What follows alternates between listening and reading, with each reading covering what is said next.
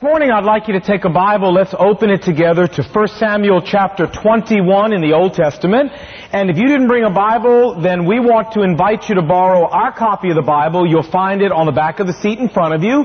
We're going to be on page 207, page 207 of our copy of the Bible, or 1 Samuel 21 in your copy. Now perhaps you read last week the very disturbing story surrounding U.S. Uh, District Court Judge James Ware out in California. President Clinton had nominated Judge Ware for a seat on the Ninth U.S. Circuit Court of Appeals in San Francisco, but last week, Judge Ware withdrew his name from consideration. The reason is that he was caught lying about his past. Here's what happened. Judge Ware, James Ware, was born in Birmingham, Alabama, and he was living there in 1963 when the terrible racial events occurred in that city. There was a young man in 1963, a 12-year-old young man named Virgil Ware, same spelling of the last name, who was shot and killed by two white teenagers there in Birmingham, Alabama. And Judge Ware has for years, he's a Stanford Law School graduate, and for years, beginning in law school, he's told the story about how Virgil Ware was his brother. And he was with Virgil when Virgil was shot and killed. In fact, he was riding on the, the bicycle and Virgil was riding on the handlebars. And as he put it, two, the two teenagers came by and as he said, and I quote, the shots knocked us off the side of the road and he, my brother, died there. When I went through the death of my brother, Judge Ware says, I came very close to becoming someone who could hate. What happened to me there in Birmingham was a defining experience, a turning point in my life. And Judge Ware told this story everywhere he went. In fact, the Washington Post actually said that this story had become a signature of his as he rose through the legal profession. Everybody knew the man because of this story. Well, what happened was, as Judge Ware's name got into the headlines more because of President Clinton nominating him, the family of Virgil Ware, the young man who had been killed, heard about it down in Birmingham, went to the Birmingham News, the paper in town, and said, time out. Eh, foul because you see, Virgil Ware does have a brother named James. The only problem is James is not a judge. He's a coal miner in Alabama somewhere. And so Judge Ware is not this boy's brother, was not there when he was killed, because the thing is a total and complete fabrication. There's not one speck of truth in the whole thing. And he's been telling the story for years.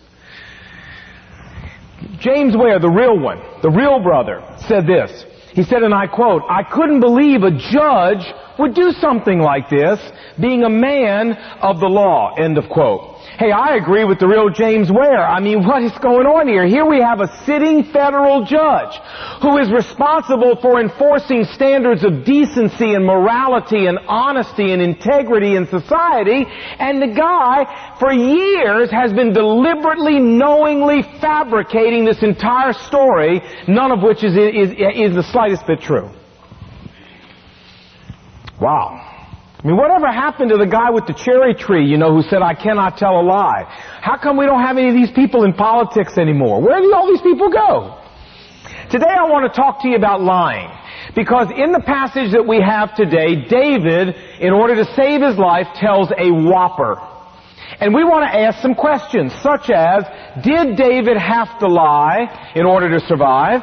How does God feel about David doing what he did? Was this okay? Is this the way God wants us living? And to move it into the 20th century, is it okay for us as 20th century Christians to lie if that's what we feel that it, it takes in order for us to, to save our skin? Is that okay? Well, let's talk about that, shall we? Let's look here, uh, beginning in 1 Samuel chapter 21. Remember the background now. David is persona non grata. Saul is out to kill him with everything he's got. He's chasing him around. David is a fugitive. David, David is an outlaw. And he, he runs to a, a little town called Nob, just south of Jerusalem, and that's where we pick up the story. Verse 1, chapter 21. David went to Nob to Ahimelech the high priest. Ahimelech was there because the tabernacle was there. And he was serving the tabernacle in Nob. And so it says when Ahimelech saw David, he trembled because he said to him, Why are you alone? Why is there nobody with you? He said, Lon, what kind of question is that? Why would he ask a question like that? Well, two reasons. Number one, David, if you remember, was a commander of the army, a general. And generally, well, that's not going to work, but generally generals don't walk around uh, with nobody with them. And he wanted to know, where's his troops? Where, where's all your, where's all your, your, your, your, your army? Where is everybody?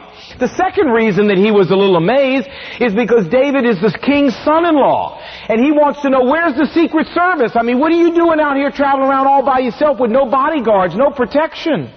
David says, verse 2, he says, now listen to him, Ahimelech, I'll tell you something. The king charged me with a certain matter, and he said to me, no one is to know anything about your mission, David, or your instructions. And as for my men, Ahimelech, I've told them to meet me out here at a certain place. They're hiding out in the desert. I'm gonna hook up with them out there a little bit. And so now, listen, I'm starving, man. You have any food here? I'm hungry. You understand what David said to Ahimelech? He said, hey Ahimelech, here's the answer to your question. Saul, King Saul gave me a tape. And five seconds after I listened to it, it self-destructed. And if you were to call Saul right now, he would disavow all knowledge that he knows I'm out here. But listen, shh, I'm on a secret mission.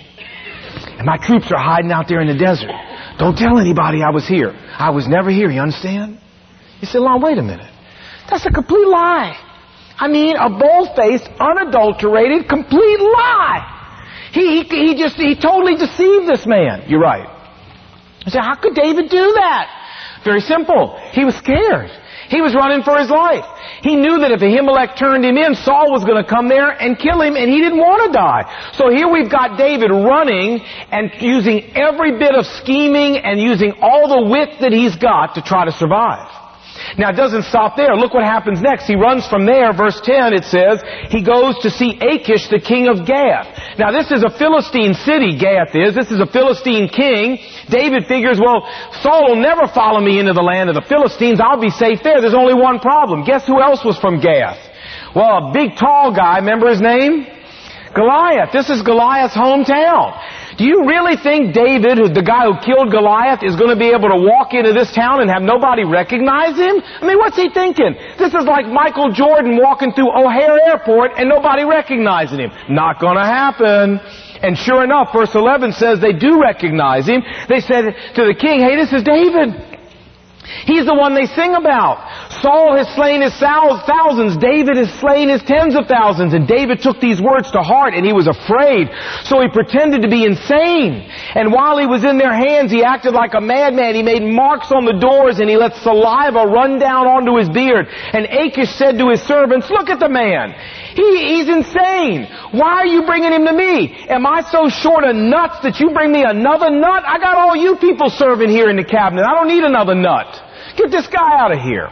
David barely got out of there. Well, he's not done scheming yet. He's still got some more up his sleeve. Look at chapter 22. It says in verse 3, from there David went to Mizpah in Moab. This is modern day Jordan, on the other side of the Jordan River. And he said to the king of Moab, would you let my father and my mother stay here with you, along with me, until I learn what God's going to do? You say, well, why would he do that? Because David was smart enough to know that one way Saul might try to flush him out in the open was to go grab his mother or go grab his father and use them as leverage to flush him out into the open. So he grabbed his mother and his father and he took them across the Jordan River and tried to hide them out there. Friends, what we see here is a young man, a young man running for his life, a young man who is scared, a young man who is depending on all of his wit and all of his human scheming that he can come up with to somehow figure out a way to save his skin. Now, I would like to mention to you that he's not the first man or woman of God to ever do this when they felt under pressure for their own skin. I mean, we've got other examples in the Bible of people who resorted to the same kind of scheming and lying as David did when they felt their skin was on the line. Do you remember Aaron, the brother of Moses? Remember what happened? Moses was up on the mountain getting the Ten Commandments and he left Aaron in charge. And he said, now Aaron, you keep everything under control down here. And Aaron let the people build the golden calf and Moses hears them, the, all the partying up on the mountain and he comes down and there they are running around naked working, worshiping the golden calf. He smashes the Ten Commandments on the ground. You saw the movie. And he comes down and he says to Aaron, what are you doing? Are you out of your mind? You're my brother. I left you here to stay, keep things in control. How did this golden calf get here, Aaron? Read about it, Exodus 32. Aaron says, well, Moses, he said, yeah, I gotta tell you the truth, man. We took this gold, we threw it in the fire, and poof, out popped this calf. And he ate all the homework too, Moses. Right. Come on. And then you remember Peter?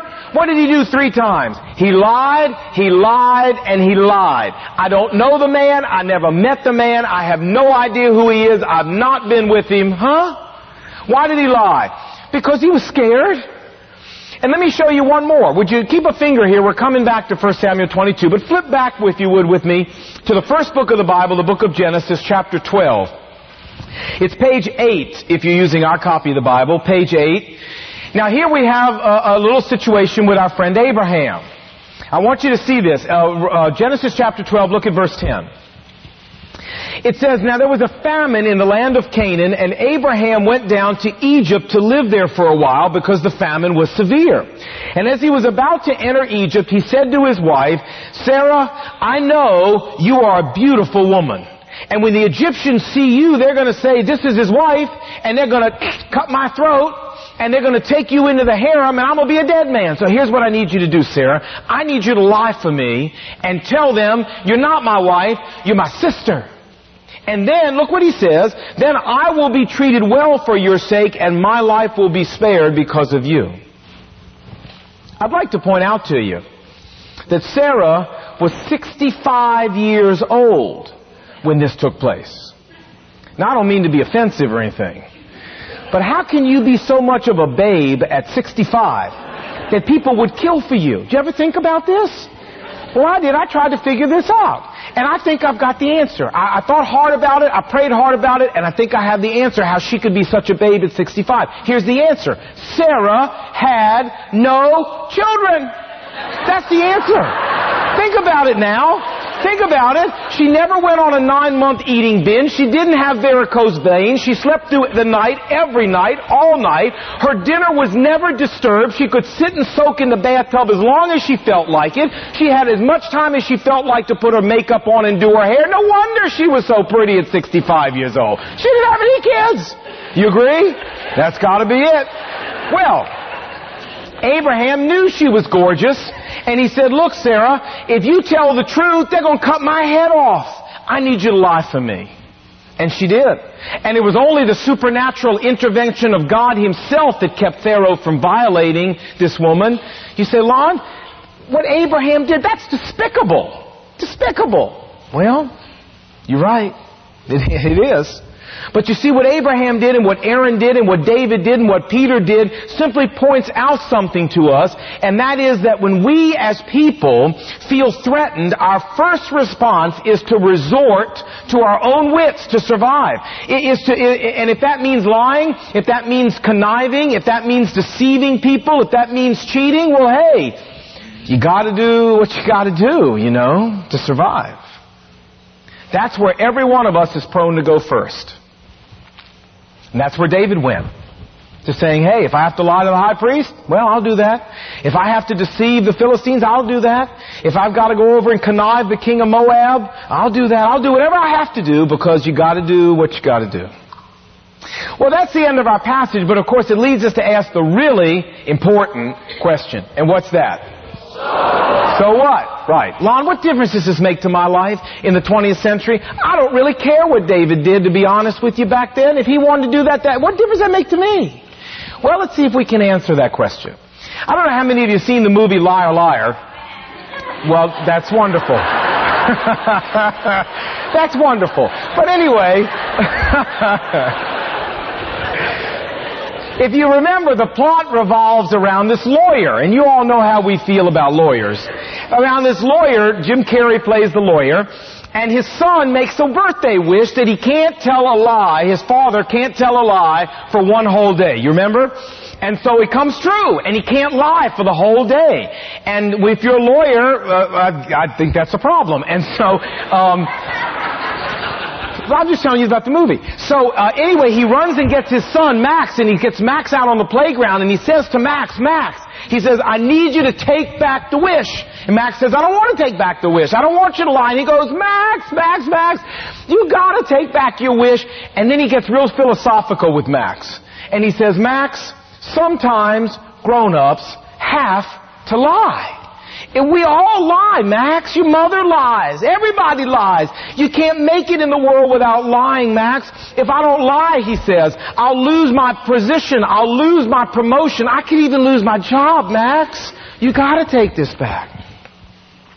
And I was sitting there watching that and I thought, wait a minute, wait a minute.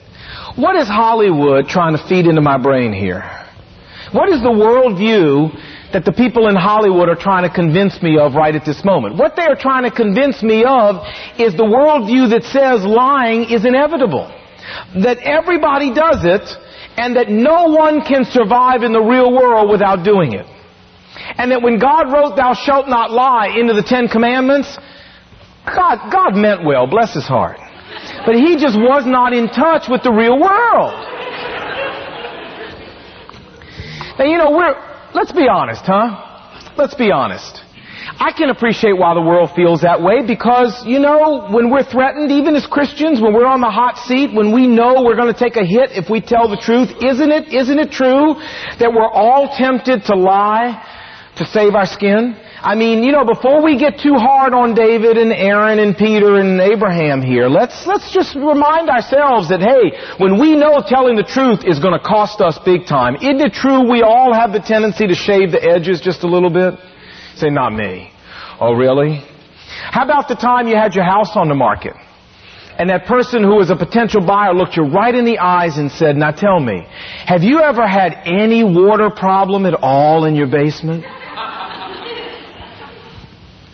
Or the time that you were late for work and the boss asked why. And the truth is there wasn't an accident on the Beltway. There wasn't a nuclear waste spill on I-66. But you just flat slept through the alarm clock. You remember that? But you knew that wouldn't work. How about the time your teacher asked you where your homework was and the truth is you just didn't do it? How about the time that the officer stopped you and asked, do you know why I pulled you over? See, there is no right answer to that question. That's a lose-lose no matter what you say.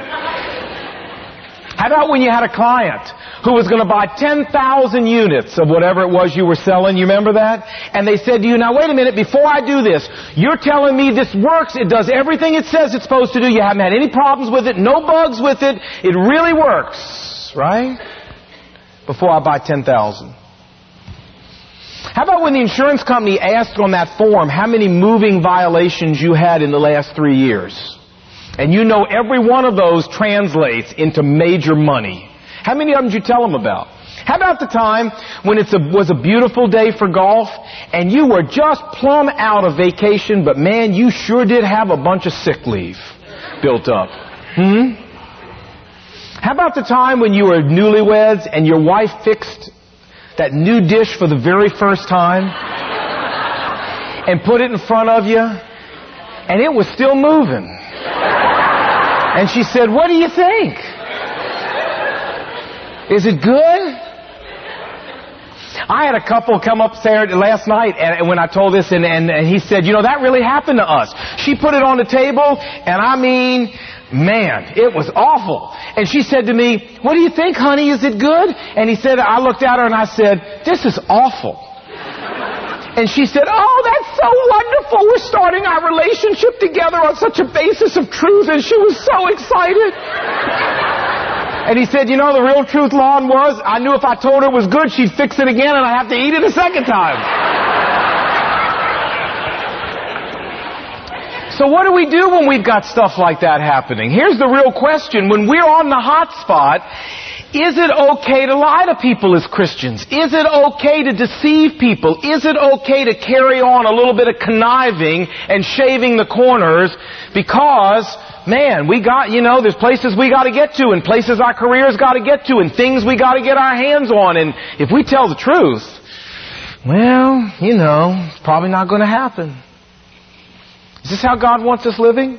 Well, let's go back and get the answer from David. Back to 1 Samuel 22, okay? You know what's very interesting is that in David and all of the running and all of the scheming and all of the conniving, it's interesting David never stopped once to ask God about his personal protection, did he? Man, he was just so consumed with doing it in his own energy and his own wisdom and with his own wit that he's just like out of control and God needs to intervene and kind of go to David, plop, plop, thanks, I needed that God, and shake David up a little bit and say, David, hey, don't forget I'm around. So look what God does. Look at verse 5, chapter 22. And the prophet Gad came on behalf of, of God and he said to David, David, David's over in Moab now, he says, do not stay over here in the stronghold. Go back to the land of Judah so David left and went back to the land of Judah. You say, Lon, why would God ask David to do this? Saul is in the land of Judah. Saul is out to kill David. People in the land of Judah are going to turn David in. They're going to rat on him as we're going to see in the chapters to come. Why would God send him back into the danger zone like this? Oh, good question. And the answer is this, that God wanted to teach David an important lesson. A lesson that David had to learn if David was going to be the man of God that God wanted him to be. Uh, and that lesson is this. That God, this is what God wanted to teach him. God was big enough and God was strong enough and God was mighty enough that he could protect David and take care of David and preserve David without David having to lie. Without David having to deceive people and scheme and sacrifice his honor and his integrity. And he said, David, I've got to teach you that. You will never be the leader I need you to be unless you learn that you can maintain your integrity and your honor and I can still protect you supernaturally. You see, as far as God's concerned, my friends, there is a value in our world that is higher than personal survival. The worldview of this world says no. Personal survival is everything, and if you have to lie and cheat and steal and bend the corners to do it, do it. God says, no, I'm sorry. In God's worldview, personal survival is not the highest value. The highest value is personal integrity. And God wanted to teach David, as He wants to teach us, that we can count on God to reward personal integrity with personal survival. If we will be people of integrity, God will take care of everything that needs to happen. He will get us where we need to go in our career. He will get us where we need to go in our relationships. He will get us where we need to go in our families. He will do everything we need to have done if we will be people of integrity. And God is strong enough and mighty enough, we don't need to violate our honor in order for God to get us where we need to go. Friends, this is a wonderful thing about, about having a God like we have. This is the wonderful thing about having a relationship with, with a God that's as powerful as He is. We don't need to lie in order to get things to work out. We don't need to lie in order to protect ourselves. We don't need to lie in order to advance ourselves. And no matter how disadvantageous telling the truth may look in a given situation, it's so great to know that God is mighty enough that you and I can tell the truth and be people of integrity, and He can still get us everywhere we need to go, in spite of how disadvantageous telling the truth may be on the human level. You say, Lon, did God ever prove this? I mean, it sounds good, but did God ever prove this? Sure He did. How about Daniel? Remember Daniel in the lion's den? He said, I will not compromise my integrity. And what did God do? Did God take care of him? You bet. Remember Moses? In front of Yul Brynner? And Yul Brynner, would he, would he compromise his integrity, Moses? No. And did God take care of Moses? You bet he did. How about Elijah up on Mount Carmel with the 850 prophets of the idols? Was he willing to compromise his integrity? No. Did God take care of him? Yes, he did. How about Daniel's three friends who refused to bow down to Nebuchadnezzar's idol? I love what they said to Nebuchadnezzar. When Nebuchadnezzar said, folks, if you don't bow down, you see that furnace over there heated to about a million degrees? That's where you're going? Man, we're going to incinerate you. And you know what they said? I love what they said. They said to him, King, the God that we serve is able.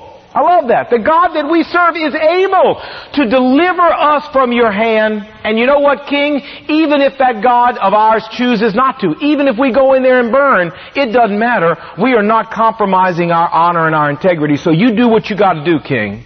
And our God will do what He has to do, and we'll see how it turns out. And you know how the story worked, don't you? God took care of them just fine. Friends, The same God that Daniel had, and the same God that his three friends had, and the same God that Moses had, and the same God that Elijah had is the same God you and I have. And if God was able to take care of them when they were people of integrity and refused to compromise their honor, and God made sure that they were okay, why do you think God wouldn't do that for you? The honest answer is He will. And we need to learn to look at our situations and say what Daniel's three friends said. We have a God who is able to take care of us if we remain people of integrity and to get us where we feel we need to go. And even if God decides not to take us where we feel we need to go, it doesn't matter. If God knows we don't need to go there, we didn't need to go there anyway, but it doesn't matter. We are not compromising our integrity. We don't need to, not with a God like ours. I want to take a break here for just a moment and say if you're here and you've never trusted Jesus Christ as your personal Savior, may I say to you that Christianity offers you a, a more than just a ticket to heaven. It does offer you that. But it offers you much more. It offers you a relationship with a God who is so powerful that He can safeguard you in this world even without your having to prostitute your personal integrity. And if you're tired of feeling like you're a sellout, if you're tired of feeling like you have sold out your integrity to this world to try to get ahead, try to make a way, try to be a success, I've got, God has a much better way of living for you. A way of living that says you have a supernatural God who will intervene whenever it's necessary to get you exactly where you need to go. Now you can maintain your integrity. And you don't have to worry one bit about God getting you where you need to go. He can handle it. And if you need something like that in your life, I invite you to give up living the way the world tells you to live and come let Jesus Christ be the center of your life. Then you can live with integrity and you don't have to worry about it because you got a God who's going to honor it and back it up. Something to think about. Well, you say, Lon, you know, this is wonderful. I mean, God bless you, man. I mean, but this is church talk. This doesn't really work in the real world, Lon. I mean, Daniel, those were miracles, man. I mean, and you know, you can't make that, that stuff never happens in normal everyday life. Really? You know, I'm on the board of Jews for Jesus, and Moish Rosen, who started the organization over 20 years ago, is a good friend of mine. And uh, Moish told me this story about the first time, a true story, he ever tried to go to Israel as the head of Jews for Jesus. And there was some real concern whether Israel, you know, Israel was going to let him in. He was going there to visit Israelis who believed in Jesus, and you know, they they weren't. People over here weren't sure whether he would even get past passport control. So he landed at Ben Gurion Airport in Tel Aviv, walked up to the window, handed his passport through the little glass thing that you hand it to and they start typing your passport into their computer. Now these people know everything about you. They know what you really weigh. They know how tall you really are. They know how many moving violations you had last year. They, this computer knows everything. And they type you into the computer. And as she was typing him into the computer, she said to him, Mr. Rosen, she said, you know, you should change your name. And Moish said, Real, why? She said, oh, because you have the same name as a Meshumad. A Meshumad in Hebrew is a traitor. And Moish said, really? He said, um, well, what makes this guy such a traitor? And she said, ah, she said, he's a Jew who goes around telling Jewish people that Jesus is the Messiah. Moish said, oh, it's very interesting. She said, um, by the way, Mr. Rosen, what do you do for a living? And Moish said, well, he said, I'm a Jew who goes around telling Jewish people that Jesus is the Messiah. And she said, ah, bump, bump, stamped his passport, handed it back to him. True, and said, welcome to Israel, Mr. Rosen. And in he went. This really happened. And you know, I asked him when he was telling me the story, I said, but Moish, what would have happened if it hadn't worked out that way? What would have happened if they'd have put you on the jet and sent you back to America? He said, Lon, I gotta tell you, if they'd have done that with total joy, I'd have walked on that jet, flown back to America, said, hey, God obviously knows that I, even though I thought I needed to be in Israel, I don't. And he said, it wouldn't have bothered me one bit. He said, but Lon, let me tell you something. He said, as a man of God, as a leader of God's people, don't ever forget this. He said, never compromise your personal integrity to accomplish anything. God will get you where you need to get in the ministry. You keep your integrity. Man, I never forgot that. That was years ago. What a wonderful lesson from an older man of God. And I'd like to say to you, my Christian friend, God wants to teach you the very same thing. In your office place, in your family, in your relationships, wherever you go, listen, God doesn't want you compromising your integrity because you feel like that's the only way to get where you need to get. First of all, God knows where you need to get better than you know where you need to get, and maybe where you think you need to get is not where you need to get at all. Did you follow that? You understand? But even if you need to get where you think you need to get, God is powerful enough that He will get you there Himself if you'll be a person of integrity. And if He has to intervene supernaturally in the world to do it, God's perfectly capable. He will reward your personal integrity with personal survival and with getting you right where you need to go. But God's plan is for us to be people of honor. God's plan is for us to be people of integrity. So that people can look at us and say, you know, it makes no sense that you could live the way that person lives, that you could be honest like that and have scruples like that and get to where they got. It makes no sense. What a platform to say, oh, well, but see, you gotta understand, I didn't get there the world's way. I got there because I have a supernatural God. What a wonderful platform. That's the platform God wants to give you. But He can't do it unless you're willing to live as a person of integrity and walk by faith and trust Him, He'll take care of you. You just live the way He tells you to. When God said, thou shalt not lie in the Ten Commandments, believe me, He understands real life better than any of us. He knew what He was saying. It was not a nice suggestion. It's the way He wants us to live. Let's pray together. Heavenly Father, thanks for reminding us today of your greatness, your awesomeness, and thanks for reassuring us today that we don't need to sacrifice our integrity. We don't need to prostitute our honor. We don't need to resort to lying and cheating and stealing and manipulating and conniving and trimming the corners to get ahead in this world. We don't need to do that. Not if we know you. Because you are powerful enough, Lord, to get us everywhere we need to go. And you're willing to do that. Even if you have to intervene miraculously in the events of this world, you're willing to do that. So long as we are willing to first be people of integrity. So God, change our worldview as a result of our contact with the Bible this morning. Change our lifestyle, the way we live every day.